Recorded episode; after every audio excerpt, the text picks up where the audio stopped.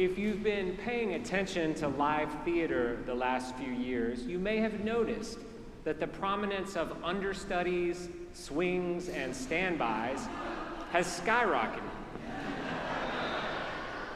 As COVID disruptions become the new normal, these historically underappreciated cast members are now celebrated as the unsung heroes of theater.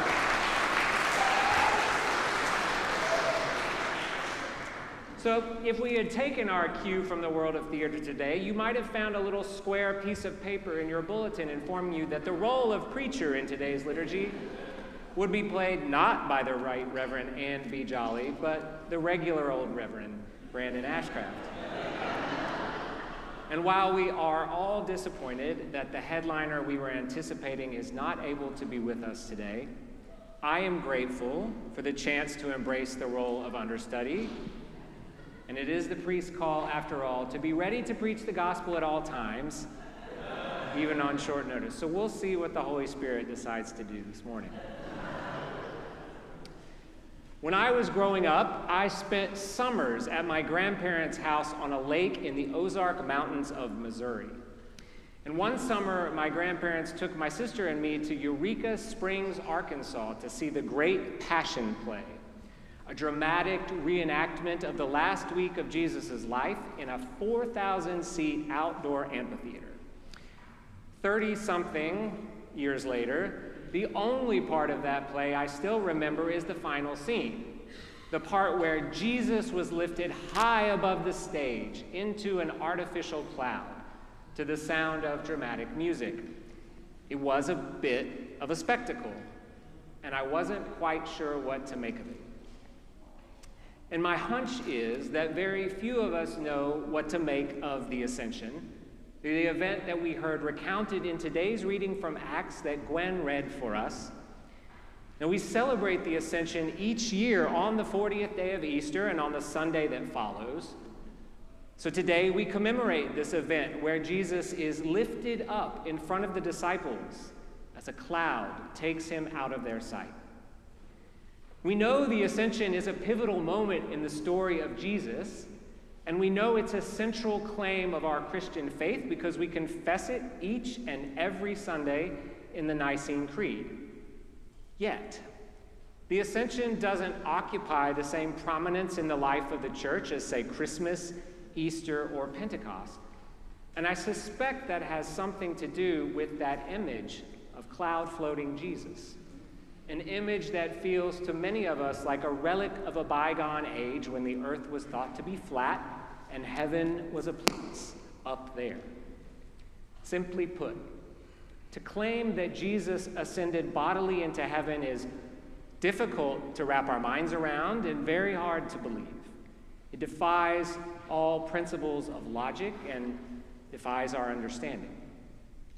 But as one wise bishop said this last week, the ascension is a reminder that the way of Jesus is not a set of logical concepts we understand, but a mystery we encounter. And in the story of the ascension, the mystery we encounter is this the same God who humbled himself to take on our human nature has exalted our human nature to the right hand of God. Christ descended to bring God to humanity, and he ascended to bring humanity to God. In his ascension, Jesus takes the entirety of our human existence into the very heart of God, tethering earth to heaven and uniting us in a mystery of profound, unshakable, eternal love. Today at St. Paul's, we are about to witness a profound encounter with this mystery of God's love. These 13 young people who are about to be confirmed first encountered this mystery as newborns when they were grafted into the body of Christ with holy water and holy words. In their baptism, their parents and godparents made sacred promises on their behalf promises to say no to the evil powers of this world, and promises to say yes to the love and grace of Jesus Christ and to follow him as their Savior and Lord. Today, these young people will stand before God and their community of faith and their bishop and claim these sacred promises for themselves. And through the laying on of hands by a bishop, a bishop who stands in a long line of bishops stretching across the centuries, all the way back to the first apostles, the gift of the Holy Spirit will be given to each one of them to empower them to continue growing in the profound mystery of God's love in Jesus Christ. It is a wonderful and awesome thing that we are about to witness. A moment of spiritual maturity, a moment of God's grace and power, a sacred moment of holy transition as these confirmands start a new chapter in their lives of faith and continue living into God's dream for them. I, for one, cannot wait to see the stories that God will write with their lives.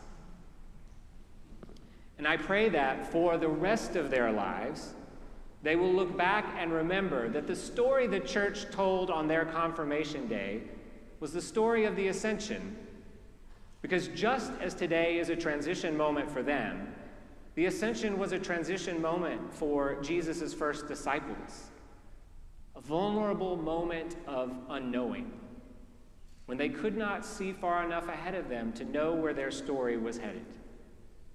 Over and over, as they followed Jesus, the disciples were surprised by unexpected twists and turns. So it's understandable that in the story of the ascension, they want to know when and how their story is going to end. It's understandable that they ask Jesus, Lord, is this the time when you will restore the kingdom to Israel? But Jesus, in typical Jesus fashion, does not answer their question. Instead of telling them how the story will end, Jesus makes the disciples a promise.